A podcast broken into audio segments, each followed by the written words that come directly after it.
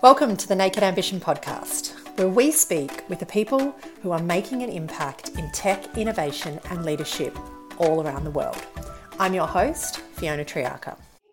Hello, Daniel Stillman. There he is. Welcome. Hey, what's up? How's it going? Thanks for having me here. I'm really excited. So. I'm also extra excited about your shirt. Can we? We didn't get a chance to talk about it. It's kind of legit. The sparkles are are really yeah. That's amazing. You didn't tell us. You didn't tell me we'd be dressing up. I just wore. it's that dress code. What to wear to the workshop. Make sure. Yeah. Yeah. No, amazing to have you on the show. I want to give a shout out to everyone. Um, thank you to anyone also that has joined us live in the conversation this morning. Um, so we will go out as usual for questions. Um, so if you've got a question for Daniel, please don't hesitate to key that into the Q&A section um, and we'll get to that at some point. But I'm going to give you a really quick introduction and I have a sneaky feeling, Daniel, we're going to be able to go quite deep quite quick because there are so many things that I really want to cover with you in this time that we've got this morning. But a little yeah. bit, Daniel. So he designs conversations for a living. Yes, but um, you do too, by the way. Not to interrupt you, but like that's what everyone does. That's my, that's what I propose. Is that that's what everyone does that is for a living. Insists that we do too, right? And that's yeah, I insist that you do too. He's the author of Good Talk, um, which I've had the pleasure of reading uh, everything that's available around the book, but I highly recommend this. Let's dive into that. He's the author of Good Talk, which is How to Design Conversations That Matter, a handbook for leaders to create change. But you're also an independent design facilitator and the author of the super, super popular uh, The Conversation Factory, which a few people who've actually come on this show have also mentioned as an ep- uh, show that other people need to get on. So, congratulations. Mm. Thank you. Yeah. Thank you very much. So, tell us, Daniel, what are the conversations you should be having, but probably not? Wow. Well, so I wouldn't should on you. I would definitely not tell you what conversations you should be having. But I'll say for myself, when I started investigating this idea of designing conversations, what kind of snuck up on me, I started in design thinking and innovation, and I was like facilitating workshops and meetings and stakeholder engagements. And the idea of those experiences as conversations worthy of designing is actually an idea I learned in Australia. I was working with a group called Second Road in Sydney for a couple of months, and that's how, what they called their facilitation practice. And when I first heard them say that, I was like, uh, that's kind of douchey. Like, what does that even mean? You're not designers, and how do you design a conversation? But for me, I had this arc of going from industrial design to user experience design to service design and i was like well oh maybe there's this maybe conversations are a thing. Maybe that's the next type of design. And certainly no one teaches you that in design school. And i don't know how if they teach it in business school like how to design meetings workshops projects. Like those are you know those are really important conversations to design if you're going to be an effective uh, person in the working world. But when I started to realize that, and maybe you've you've realized this too, Fiona. Like, there's a difference, like when you have two people in a meeting, or three, or four, or five, and then and then the client says, "Well, actually, there'll be 15 people." Oh, actually, no, there's going to be 25. Then you start to like your heart starts to pitter patter. There's this line from um, The Princess Bride, which is in the book. Where the, I don't know if you've seen the movie. Yes. Uh, there's the the scene between Fezzik and the Man in Black where they talk about uh, fighting one on one versus fighting crowds yeah. and there are different techniques but it's still fighting right? So i think i realized conversations have size there's big conversations and i was really good at okay well, okay well, we have 100 people and we want to take them through a two hour innovation thing like cool no problem. Actually another 50 fine there's no real difference like totally, totally manage it. But then if you zip down in size and you go down to the conversation that you have when there's no one else in the room that's mm-hmm. just the conversation with yourself.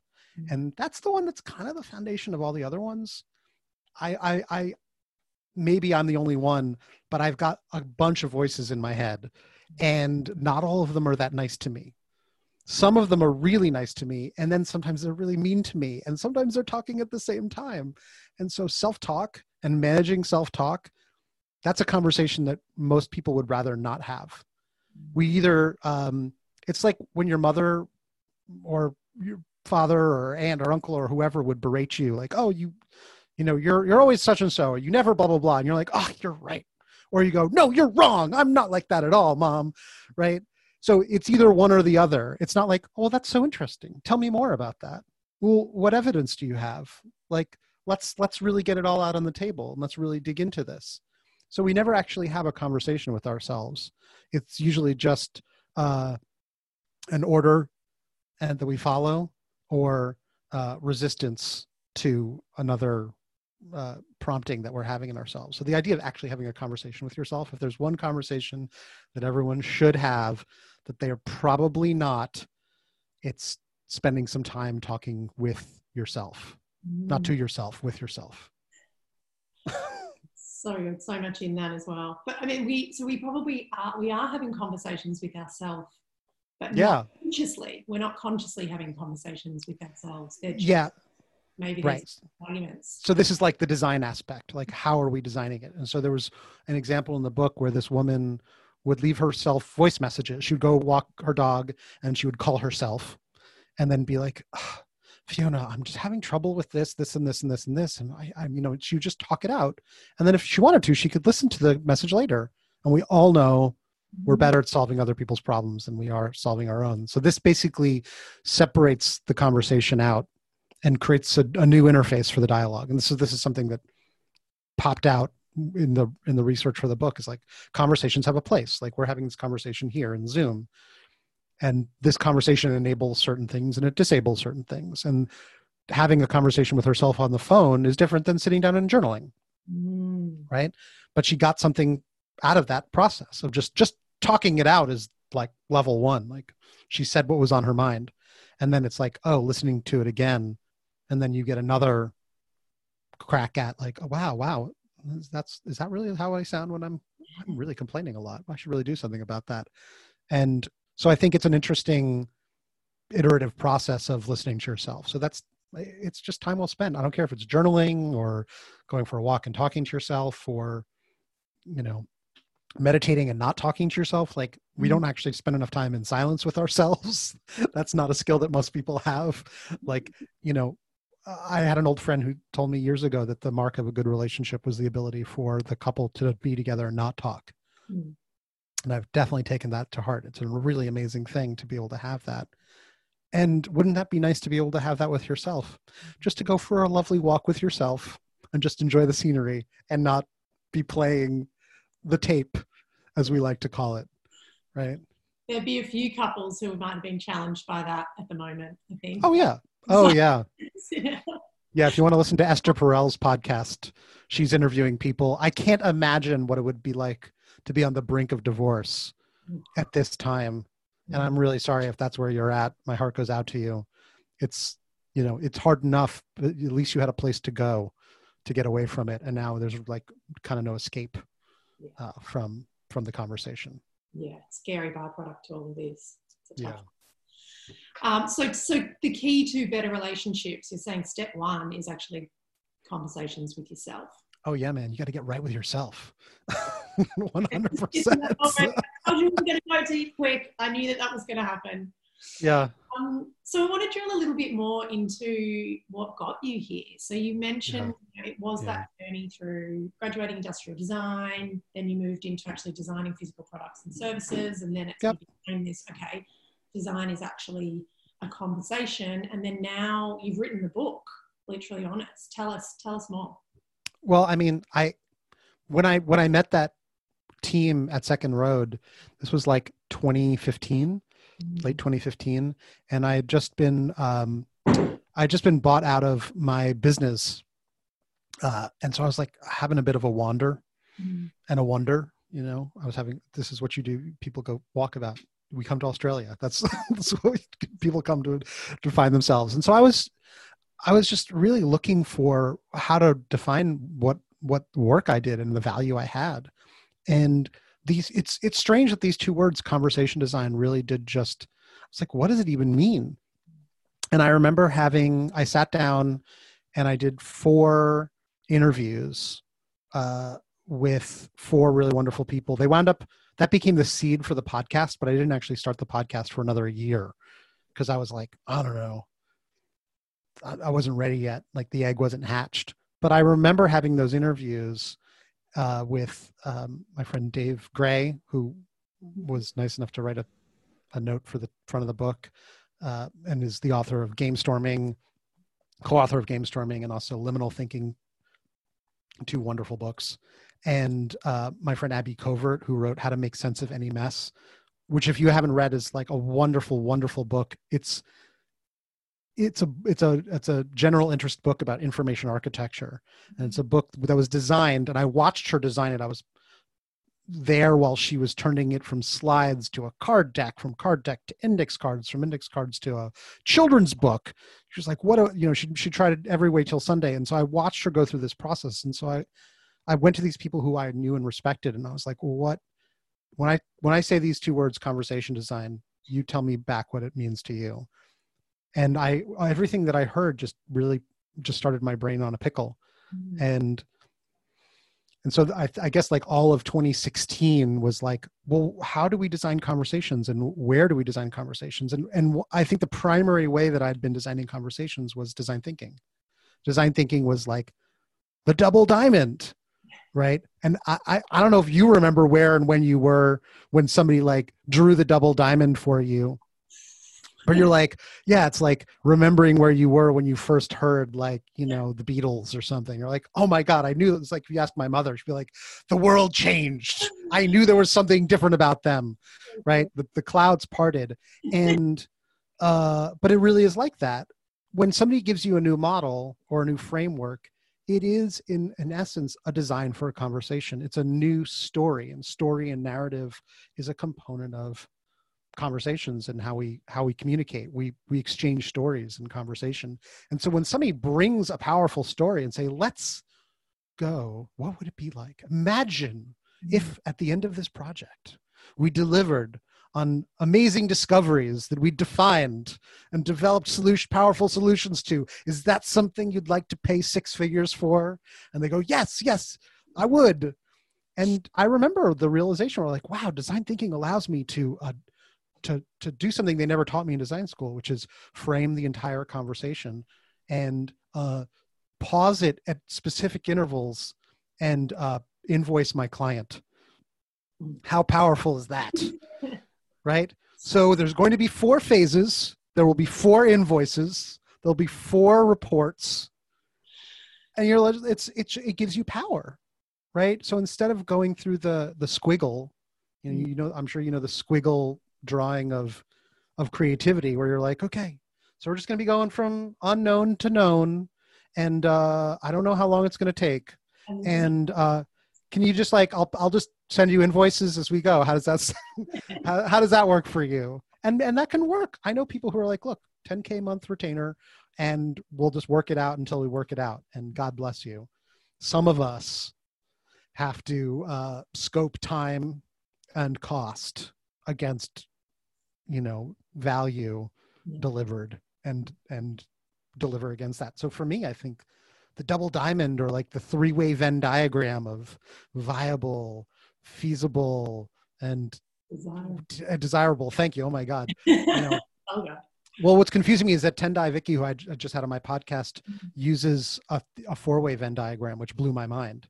The fourth circle was adaptable. Oh. And I ne- and and I was like, whoa, like, is it adaptable to uh, changes? And this is a great conversation it frames a conversation with your clients where you say, well, okay, so you've got desirability, you've got feasibility and viability. What portion of your current portfolio is resilient to uh, major changes in the global landscape mm-hmm. right? And they go, well, gee, I don't know. Well, you go, cool. Well, let's have that conversation. Let's line up what your current innovation initiatives are and see which one of them are which one of them is built on your current business model and which ones are built on untested or new business models. And obviously, Strategyzer's entire thing is business model innovation. So not for nothing, that fourth circle speaks very well to their capabilities. Good job, Alex Osterwalder. like kudos to you. Um, company out now. yeah and like that extra circle like just it asks a question Yeah. that feeds into their capability and i think that's that's an amazingly powerful way of designing a conversation right and so that that to me is like that journey of like having a framework having a design for the conversation can help you navigate difficult terrain Mm.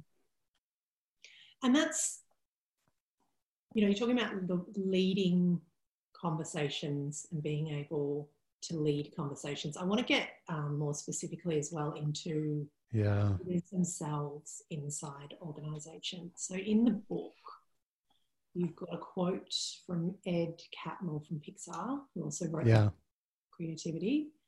Um, and it is to paraphrase, he's saying, actually, I'll just quote if there is more truth in the hallways than in meetings, you have a problem. If you can't talk about something in the hallways, you have a bigger problem. yeah that that last sentence was mine i thought that was very clever of me So tell us what, like, what are the conversations for the leaders that are listening? What are those conversations that leaders should be having all the time, and even another layer, you know, especially now? Yeah. Well, so there's actually a framework I just learned from a friend of mine uh, who's a really, really amazing coach.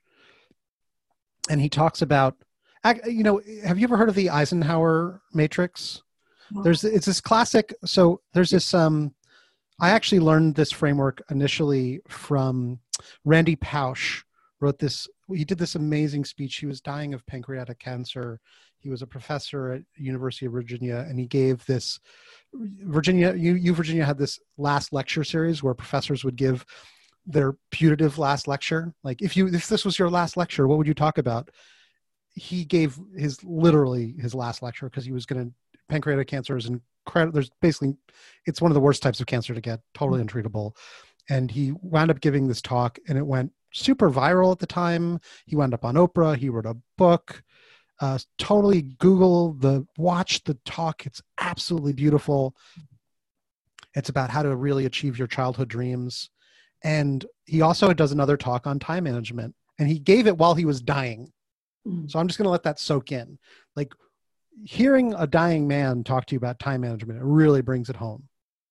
And he had this framework, and everyone loves a good two by two.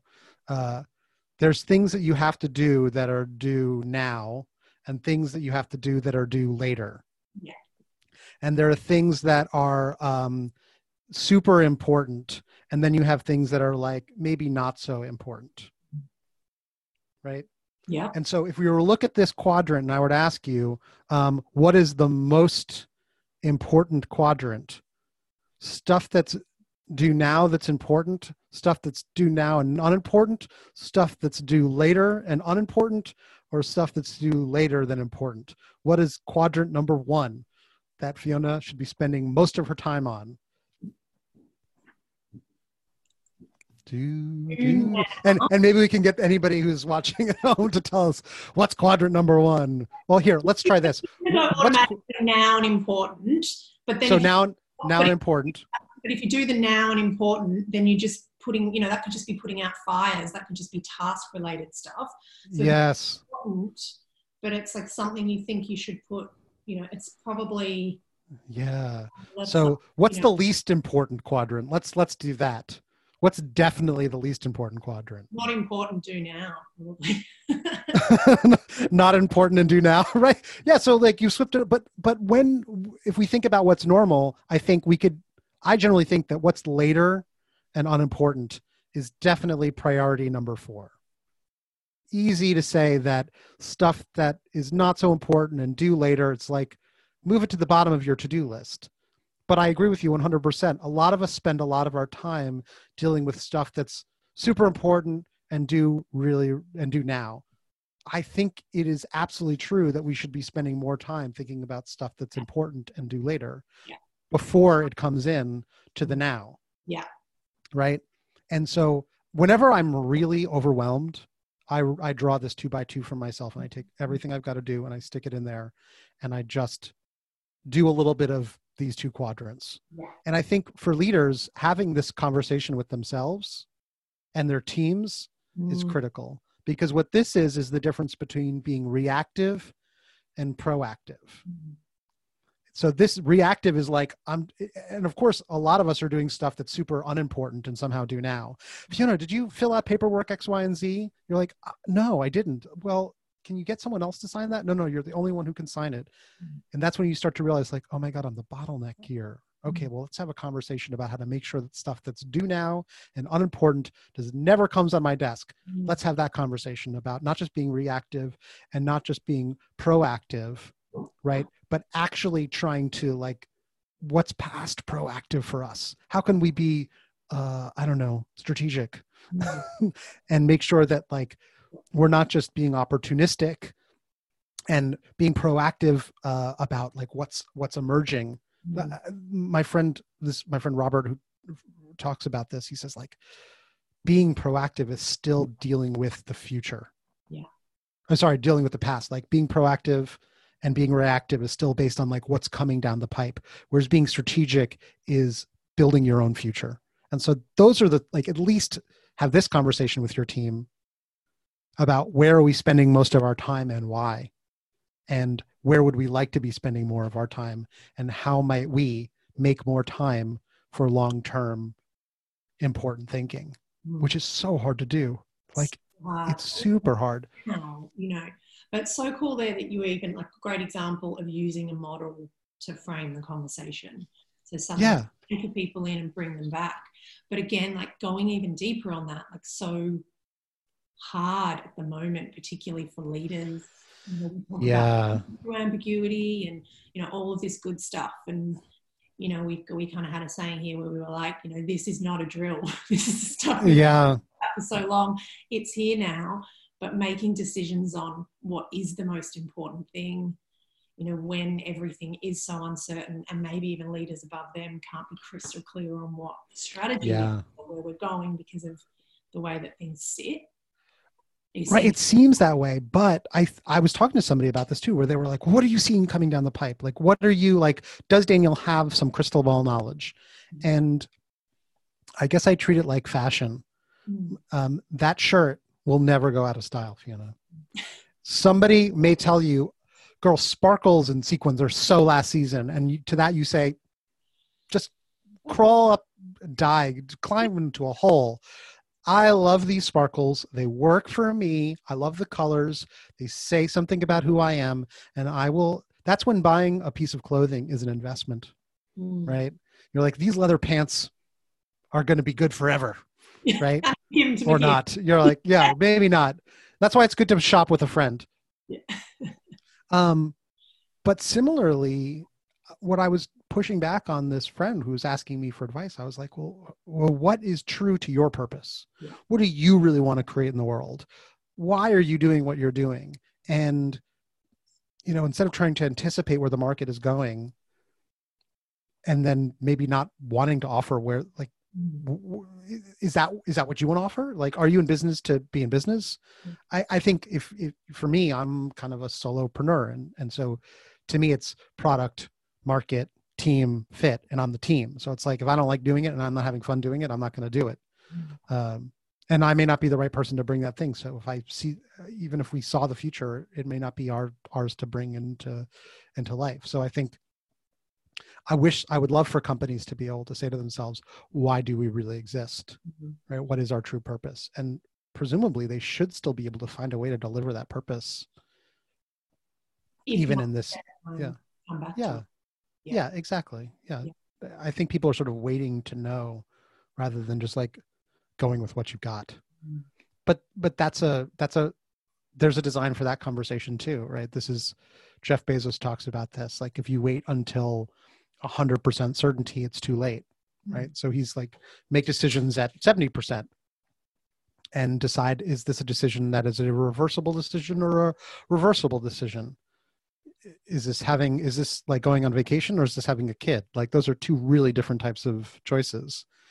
Um you can they're they're they're both they're, they're both reversible. One's a little bit harder to reverse you know at, at various stages experimentation comes in as well yeah very much so this is the right time for that but i love the way that you're bringing that back to is this our purpose and do i really want to do it you know is it doing something for the sake of it are we just staying in business for, to be in business?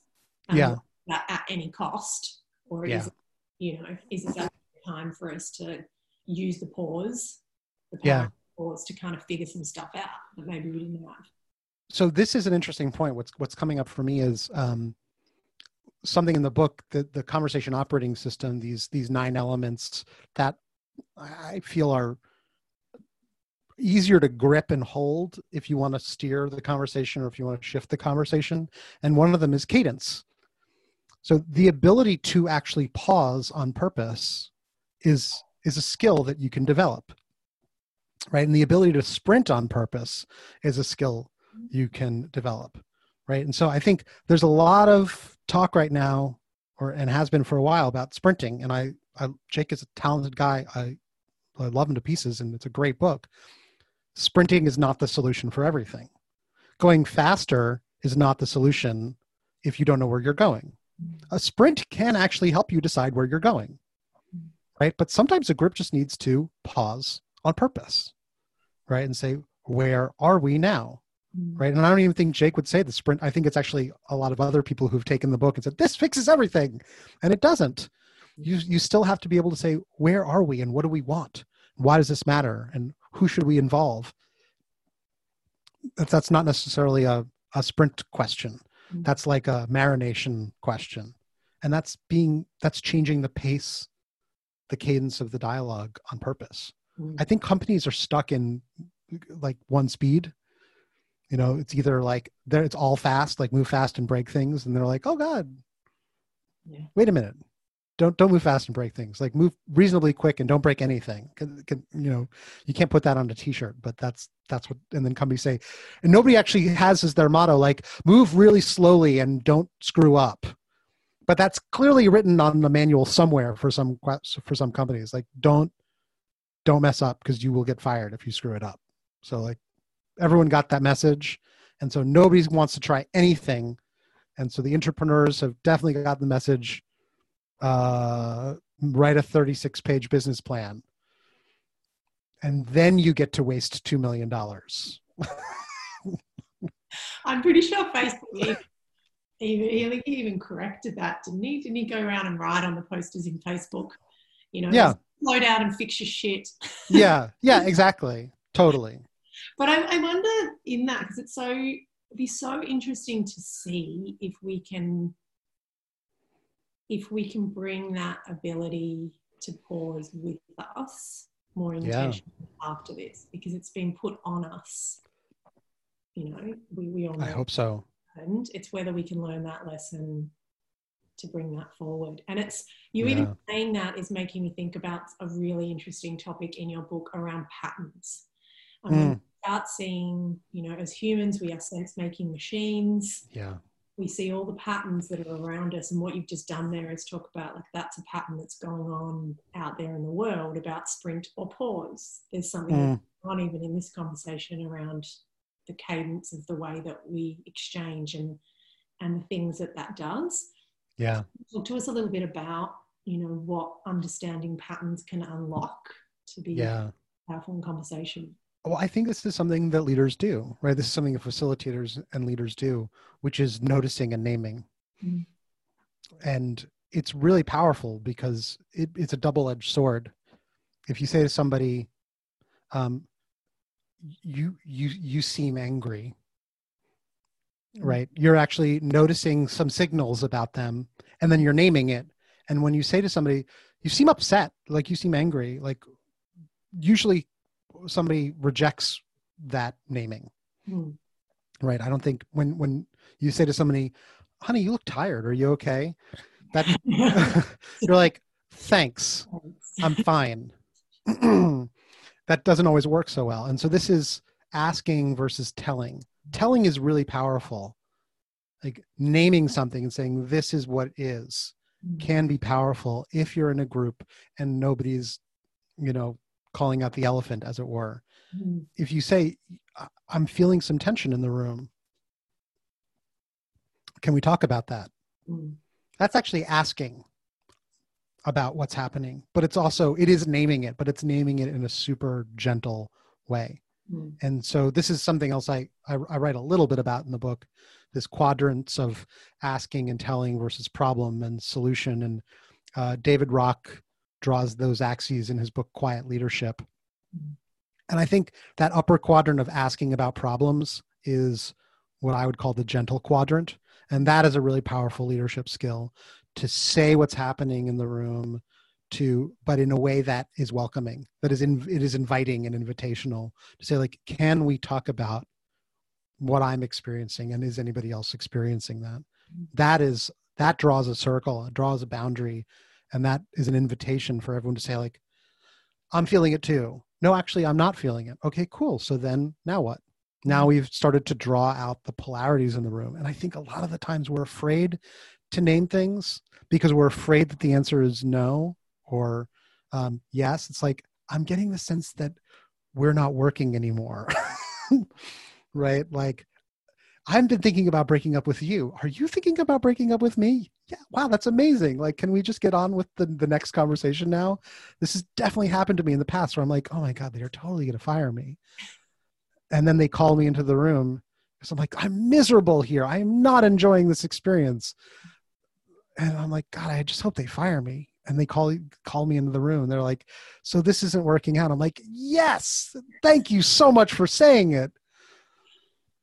Now we can just talk about, you know, everything, the rest of our lives. That's so great. I think we're always afraid, many of us, I'll use I statements, it can be scary to bring up difficult conversations, quote unquote difficult conversations. It's only difficult because we don't want to hear the answer and we don't know how to do the next step. But I think if we think all the steps through, then we can say, okay, well, so what's the cost of not doing it? What's mm-hmm. the cost of doing it? Uh, let's do it. That's usually the conversation I have with myself. Um, I'm not even sure what the question was at this point, but you tell me, am I getting closer? Is this yeah. what you were looking for? It's, it's down to, um, you know, being able to see the patterns. The example that you yes yes. Okay. Cool. Thank you for bringing me back. Forest Whitaker talks about when he, he was playing chess for years. And yeah, yeah, yeah. At one point in time, he really started to see the patterns and see the patterns. The thing that's going on.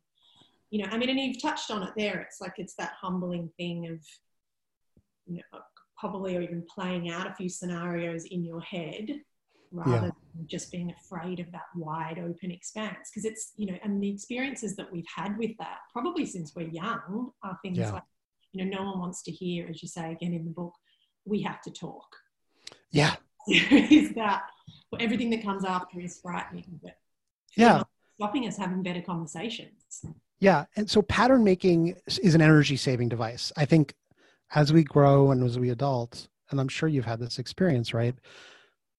when you see the way things usually go, you can save energy by moving in the direction that things tend to go. Yeah. Right. It has to, you know, that's what makes us better at client management or project management or relationship management in general. But I think the minus is that if you only see the patterns, then you'd never uh, experiment. Mm-hmm. This is this is why I think sometimes big companies hire small agencies right? It's it's their lack of experience. They don't have blinders on. They want to investigate all the possibilities. Mm-hmm. and then the company says no we've tried all that. That'll never work. And so then you're like well why are you spending money here? Which is a whole other question. But sometimes those unexpected left field things work. And so patterns and living by patterns is so great and helpful and efficient. Having the double diamond is better than not having the double diamond but thinking that everything every innovation project is the double diamond is really hampering. It means that you never try something new. It means that you're not so i think there has to be that yin and yang of of patterning and clarity and seeing the matrix like forest whitaker's talking like actually seeing the chess board and knowing what all the possibilities are but it doesn't replace like trying something new and taking a risk and um, playing against yourself. Like maybe this maybe i'm wrong. Maybe there's something else that can happen. So i think there's it's i, don't want somebody to invest 100% in uh, let's have all the right patterns and only play by the pattern book. And let's have the because i think people want the rule book. Mm. but if the rule book worked 100% of the time then everybody would be doing it i presume Yeah. Um, so uh, sometimes the rules don't work, which is why it's good to break the rules. And that's usually what happens. Have you ever read The Coaching Habit? Uh, it's one of my favorite books about coach. Are you a Coaching Habit fan? It's a wonderful book. Yeah. Um, do we have a guest who's coming on the show? Somebody's connecting.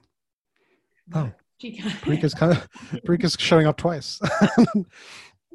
um, he talks about like coaching to the right way of serving, and then this idea that like some of the greats served the wrong way, and now it's the right way.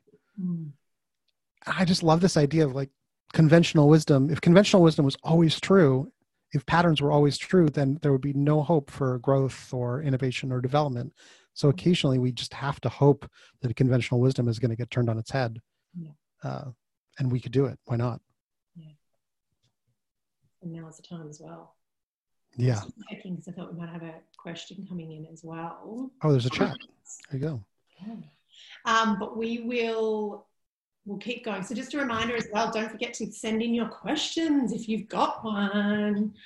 Um, I want to, can we talk a little bit about some of the, the organizational dynamics that are another really cool example that you give is the Dr. Seuss mm. Zax. Tell, uh. Tell us that sort of story because that really resonated with, you know, how you know, unintentionally, so many people, especially sometimes when you're leading in an organization, you can become a bit of a Zax. Talk to us. Now. Yeah, I love that you like, like loved that story. Did you read that that story when you were a kid? You, oh, that's what I never, I never heard of. So it was, yeah.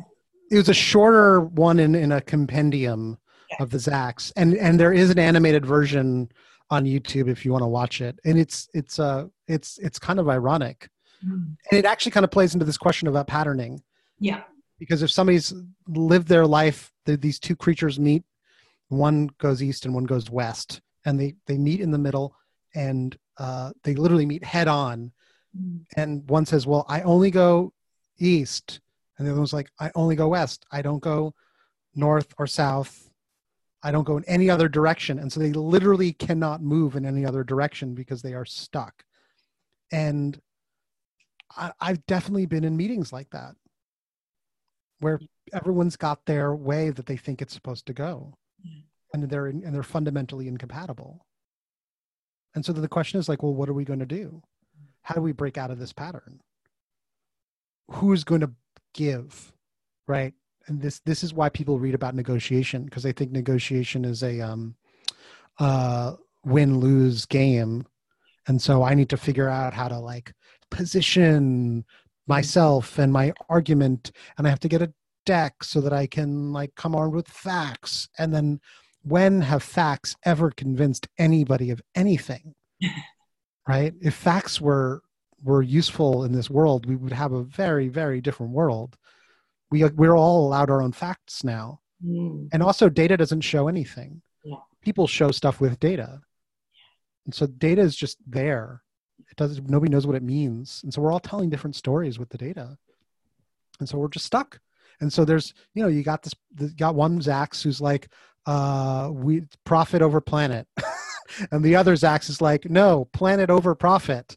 And how are those two people even supposed to have a conversation right until somebody shows them a new way of well maybe it's possible to do both right i I my my I'm pointing to the wall because on the other side of the wall is my fiance Janet, who just finished her MBA in sustainability, and she's such a do-gooder like dreamer. She really believes.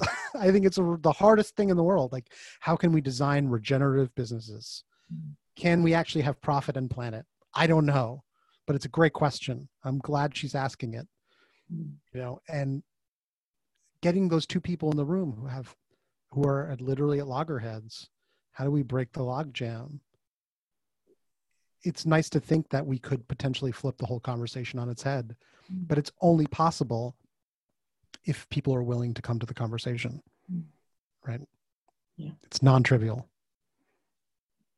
Can you give us how would you tackle something like that? It doesn't have to be bad examples, so to yeah. sustainability, but like you know, what do you do? Because this this happens all the time. Yes. You know, you know, it's not. It's, sometimes it's a case of another example that you give, but actually a client where it's they don't even think it's possible to get those people in a room. So it's yes, this is design. Right. So you don't even ask. Exactly. We don't even ask because we know yeah. that they're never, they would never collaborate. They would never work together. Like so, for those people who are listening and thinking, like, if I cannot get these two groups together, I don't know another way. Like, what are yeah. some techniques that you play with to get around? Something? There's only one technique that works. This is well documented. It's called listening. Mm. Well, actually, there's two techniques. There's listening and then caring. Mm. Uh, so th- there's a book called Humble Inquiry by Ed Schein. Uh, I'm working my way through it slowly. I'm I'm really bad at reading these days. I'm going to be honest.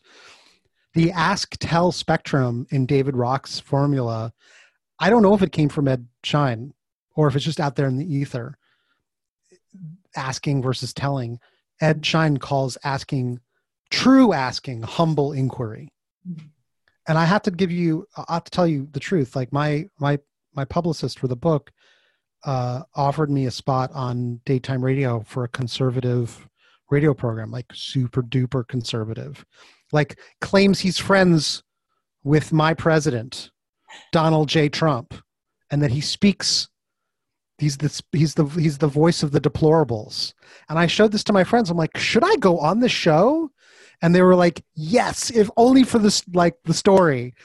And it it wound up not happening. And i'm glad because i was like i don't know if i can just go on there and talk about my book. And just like that feels like collusion to me.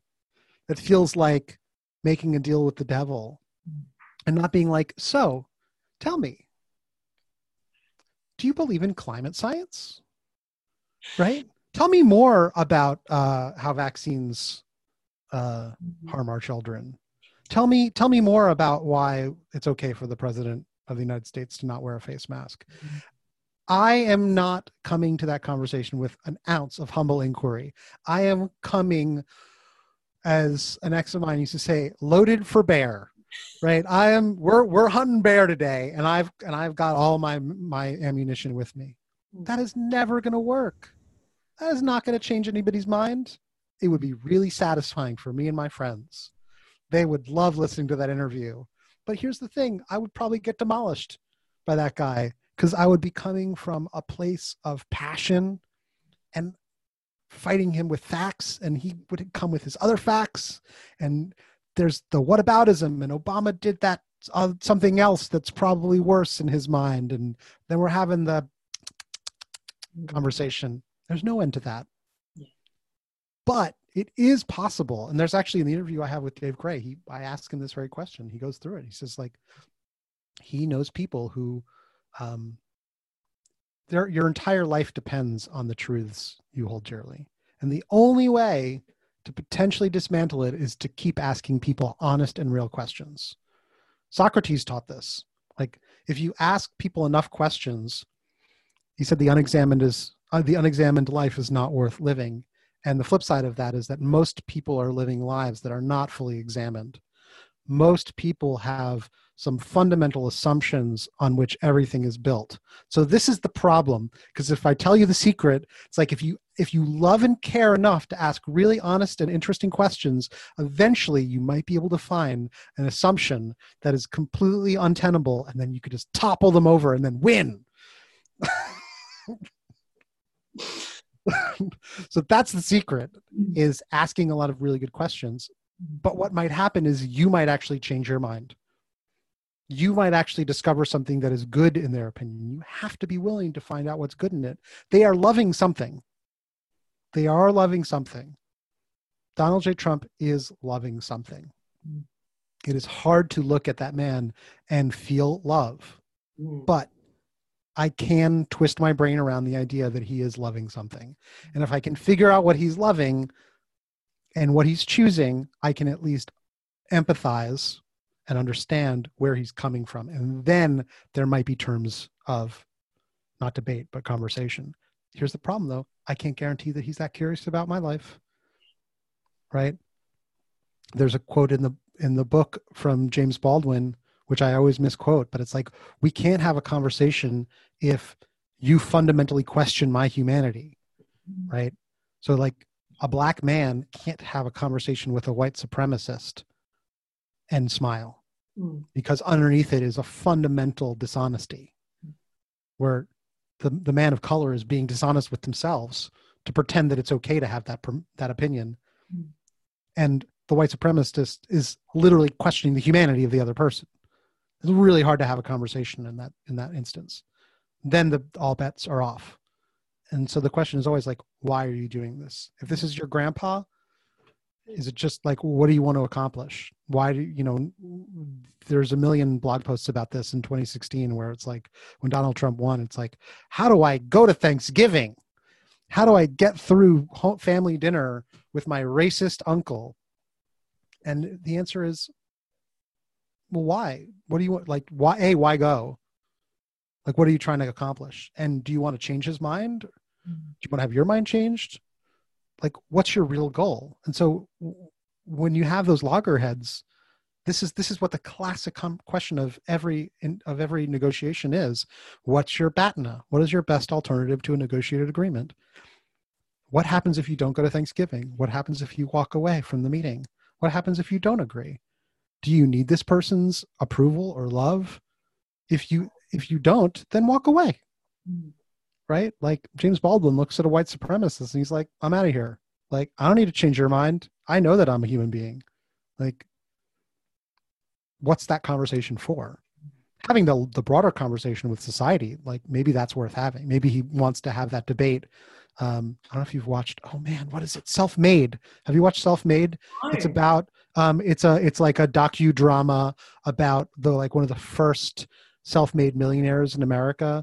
It's total feel-good TV. If you need some of that right now, I forget her name, but she made this hair cream for for black women and uh, she built like this empire from it and she uh, was talking was it who was it was it uh, oh man this is terrible i'm going to totally screw this up but there's really no reason to look it up right now We need the third person. This is got to be googling it on the oh, side. pr- oh i love this Yeah, live notes um, it wasn't Adam Clayton Powell. It was earlier. It was was it? It wasn't Frederick Douglass. I'm blanking on his name, but there were at the time, like during Restoration, the rest, the the Reformation period.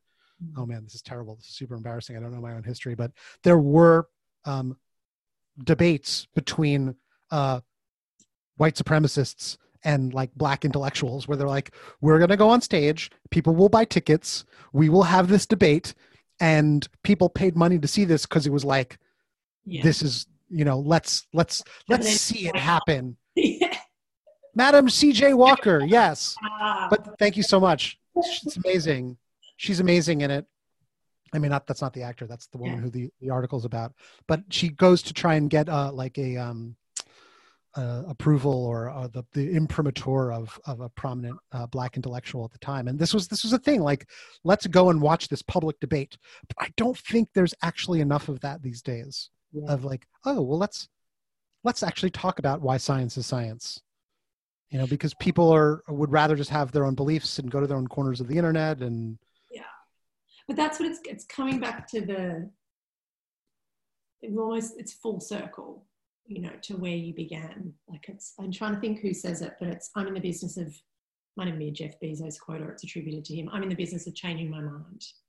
Yes. But it's like if we were true to ourselves most of yes. us aren't. Like even if we believe that we've got liberal beliefs or we are open-minded to even project onto other people that you know they yes don't engage in the conversation because they don't want their minds changed. The reality is, we, we most of us don't. Is what you're correct the truth. We don't. But even back to the beginning, like that question there, you know, where we started was around organisations and leaders and how can they yeah way through this. But what you've just told us is that it starts with the conversation with yourself, like asking Yeah. Yourself what what will be challenged for me if I engage in this. Like, why don't I want to go to that place? yeah Because what will that outcome be? right and so bezos coming with that attitude is sets the tone Mm. for the whole company i don't know what it's really like to work in amazon but i i found on the internet somewhere and would love to dig it up again where there was a, a wall of this is how we talk at amazon and this is how we don't talk at amazon so you talk about designing the conversation this is the level of granularity when somebody asks you a question the only appropriate answers are um, yes no, I don't know, and I will get you a number by this time. Right? So And you say, like, Yeah. let's have an evidence based mindset. Let's have a bias towards reality. And if we don't know, let's get evidence versus let's have a circular conversation and decide based on power. One of the real challenges of coming in, in the industrial design world, the means of production are necessarily focused centrally. The decision to make a product is a big decision Mm. it takes real investment it's very hard to to be you have to be very strategic to be lean and agile in experimenting with new businesses and products when a laptop requires a factory. Mm. and a factory that makes a laptop can't necessarily make uh, a handheld device overnight. So you can't there's no there's no it's hard to have business agility when you're talking about atoms.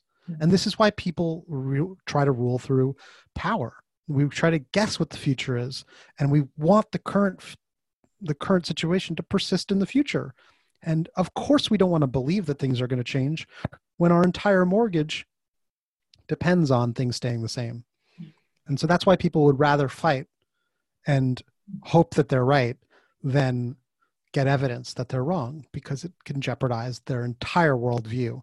And so we think like, oh man, those crazy anti-vaxxers, I am nothing like them. But it's scary to get evidence that you are wrong or that you might be wrong. It's the same thing that's hard to sit down with your best friend or your lover and say, what do you really think about me? Mm. Right? Tell me what I'm really like. Give me tell me five words that you really that that you experience when you think of me right it's hard to ask those questions it's hard to say like what happens if this product fails like how do we get it into the market in an easy way and they're like well let's but we, we might fail let's not do it Mm. right so literally we have the exact same mindset of like it might not work so let's not try versus like well how can we try in a way that is makes it easier to fail Mm. it's a hard conversation It's retitling your book. It's the risk of not having these conversations. right what happens if we don't talk I'd love to go to um, just especially now. So you know, you and I are having this conversation in this forum, which we may or may not have done anyway a number of weeks ago.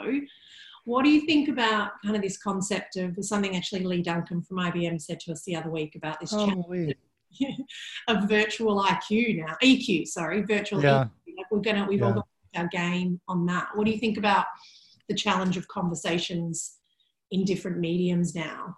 And yeah totally like a couple of tips for people to kind of overcome some of. It's quite hard, you know, to get deep in this forum where you can't feel somebody's energy or you know, yeah those kind of cues. Well, I question that that's true because, like, we've been having phone conversations with people, mm. right? And it's like, you know, we've we've definitely had deep voice conversations with people. It's nice to, you know, call your mother, call your grandmother, catch up. Like, they tell you a story, you feel something, and that's because the the there's focus on one thing. And so right now, I'm just focusing on you. I could have this set up so that there's a gallery view in Zoom so that you, me, and Parika are all the same size. Mm. That would be nuts because I don't need to be looking at myself. Mm. Um, generally, what I suggest to people is that they hide their self view, which is a thing you can do in Zoom, right? Uh, in Google Meet, for example, it's less of an issue because they don't have the, you kind of just look at the one speaker at, a time. But I've intentionally pinned your video and I'm watching you, I'm reading you, Yeah. I'm empathizing with you, I'm connecting with your emotions. And so I think it's, it's, um, it just takes a little bit of effort Mm. hiding if you're using zoom a lot hide your self view check your hair check your lighting and then turn off your self view um, working attention is about 120 bits per second. Mhm. and one person talking is about 60 bits per second. So that's why i think voice conversations are so powerful because we're literally using half of our attention to focus 100% on their voice. And then you kind of just like i don't know if you do this like you kind of just walk around the house you know and and you know and if you walk with somebody on the beach and you have a conversation mm-hmm. there's this act of you know we're sitting in front of a fire there's this meditative visual that's happening that sort of like it, it, it engages your other senses but not fully. Zoom can be that way. I'm just focusing on you right now. I'm not really looking at myself at all but a lot of times people just take the gallery view for for granted and they're like oh wow it's so busy and I, you're you can't help but check yourself out mm-hmm. when you see your picture i assume this is not just me when i walk by a shop window you're like you just check you know how's my hair right and so we're doing this constantly on zoom uh, so it's it's and i think it's it's sapping some of our energy mm-hmm. like our working our working attention mm-hmm. Some of it is going towards listening to the person and some of it is going towards occasionally checking ourselves out. And so it's really about controlling attention. Mm-hmm. and if at some point we need to go onto a mural and do some work together we should do that. And let's not worry about the video channel. Let's let's put it in the background. But we need to start start in gallery view. Mm. see everybody connect with everybody check in. It's not hard to do to connect with people and then pin the person who's talking and then go look at something together like walking on the beach or standing in front of a fireplace. Mm-hmm. get into that meditative state where you're you have a shared third point for the conversation. Don't just have a conver- don't just like have a meeting where you're having a bunch of decisions. We play all these games in facilitation training and in workshops in general where we play like rock paper scissors tournaments and count to count to 10 as a group. And if you try those online you, will start to realize how absurdly hard it is because there's no turn taking cues. There's no head of the table so we can't look to the head of the table for what should be said next we can't look at each other and go around in a circle let's go around the circle and blah blah blah so regulating and controlling turn taking turn taking is one of the com- components of the conversation os like clarifying who gets to speak when if it's one facilitator who says, okay, raise your hand, I'll take you off mute. Cool, that's fine. That's super boring mm-hmm. and that's mm-hmm. super controlling.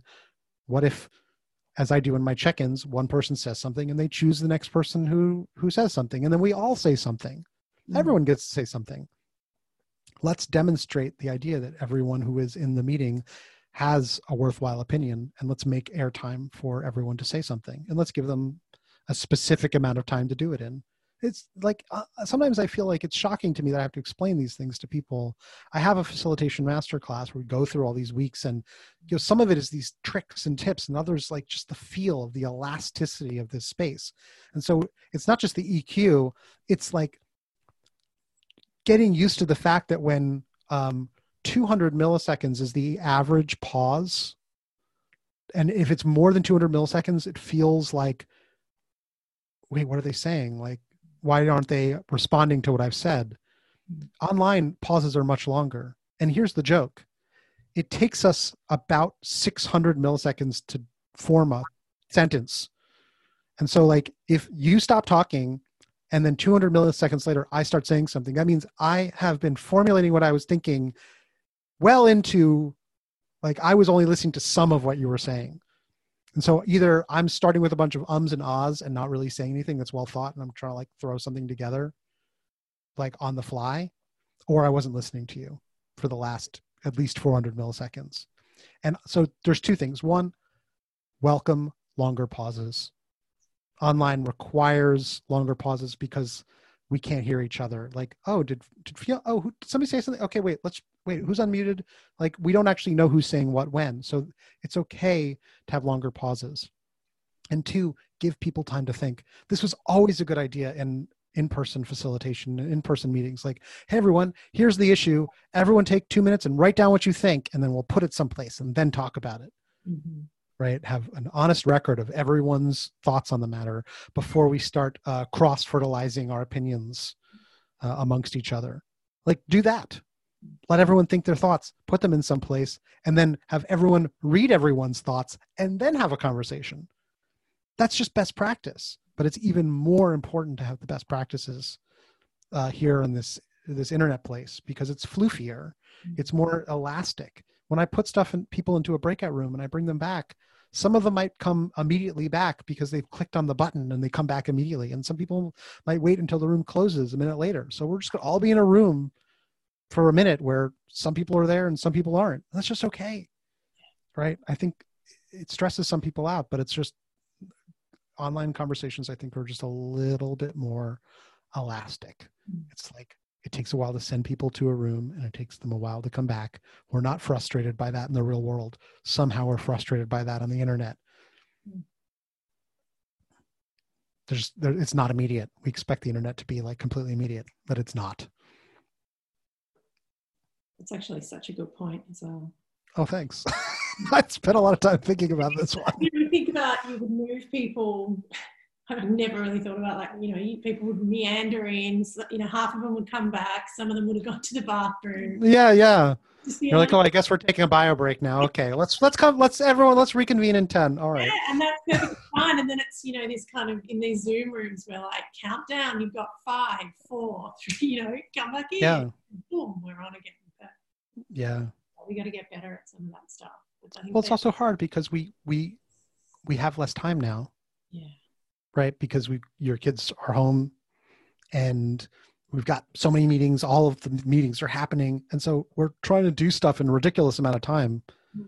i've worked with companies where they're like can we fix our meeting culture and our meeting system and i'm like well let's talk about what you're doing and it's like they're having 30 back to back 30 minute meetings hmm. and there's no time to prep for them i'm like oh, it's almost impossible to facilitate back to back 30 minute meetings and have them be effective when they all start five minutes late. So they're actually not 30 minute meetings, they're 20 minute meetings in terms of like. where am I? What is this? Yeah. Yeah. There's five minutes lost on either end, at least. People shuffling and getting into place and putting their books down, and you know, it takes. It's it's non-trivial. I want to. Where we have hit nine o'clock, so people who are live have got to jump off absolutely fine. Thank you so much for joining us. Of course, I'd love to just do a couple of quick fire questions if we could. Would that be okay, Daniel? Absolutely, absolutely. Can you see what I can how I can do?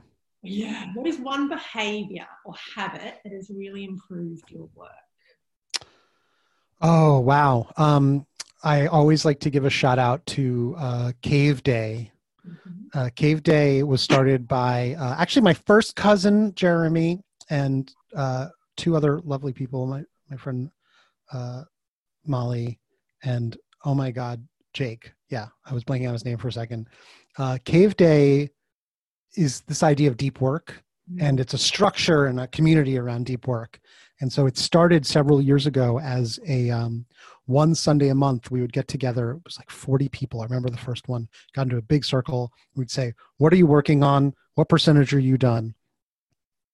And uh, you'd just sit down and you'd work with 40 other people. And I don't know if you've ever meditated with a group of people where you kind of go deeper because there's just this group field. I don't know what it is. I don't want to be woo woo, but it's kind of like, oh, wow. Because if you pop out, everybody's in it. And so you just get back into it. And if you've ever done the Pomodoro technique, you know, where you're like, okay, I'm going to focus for 25 minutes and then I'm going to take a five minute break. Cave Day was like someone else is keeping time and they would stretch out the time more and more and cave day made it possible for me to write my book. Both of them. I would never would have made the carve the time out because they started doing weekday caves. And so it'd be like all right people i would just block off wednesday morning 9 30 to 1 and if somebody tried to have a meeting with me i'd be like oh no i'm i'm booked. Mm. right? Whereas normally if they're like okay so i'm just going to be working on some stuff for myself. And if somebody one of your clients says oh can we have a meet have a meeting you're like okay and then suddenly your calendar is just a wreck and you don't have you don't protect any of your genius creative time. And so cave day is is a is a mechanism for getting deep work into your life. Highly recommend it. You don't obviously need to sign up for cave day to do it. Um, making and protecting that cave that that that deep work this idea of being in the cave and and and having that time for yourself so powerful. Okay day we've got it down. Okay so yeah. what Next one. What are we not looking at that we should be? What are we not looking at that we should be? I mean, obviously, conversations, right? I think we're having them, but we're not realizing we're having them. My friend Abby, who wrote How to Make Sense of Any Mess, Mm. She wrote a really nice blurb and it really warmed my heart because she was like, if you think that just because we're human, that we're we know how to have conversations naturally, then like you are missing out on an opportunity to be mindful and intentional about them.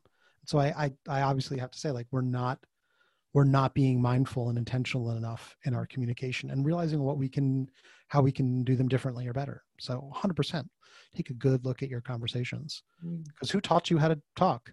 Yeah. How did you well, how did we learn how to be at work? No one taught us how to do most of that stuff. We're just copying patterns without really being thoughtful about them. So that conversations. That is it. Okay. Um,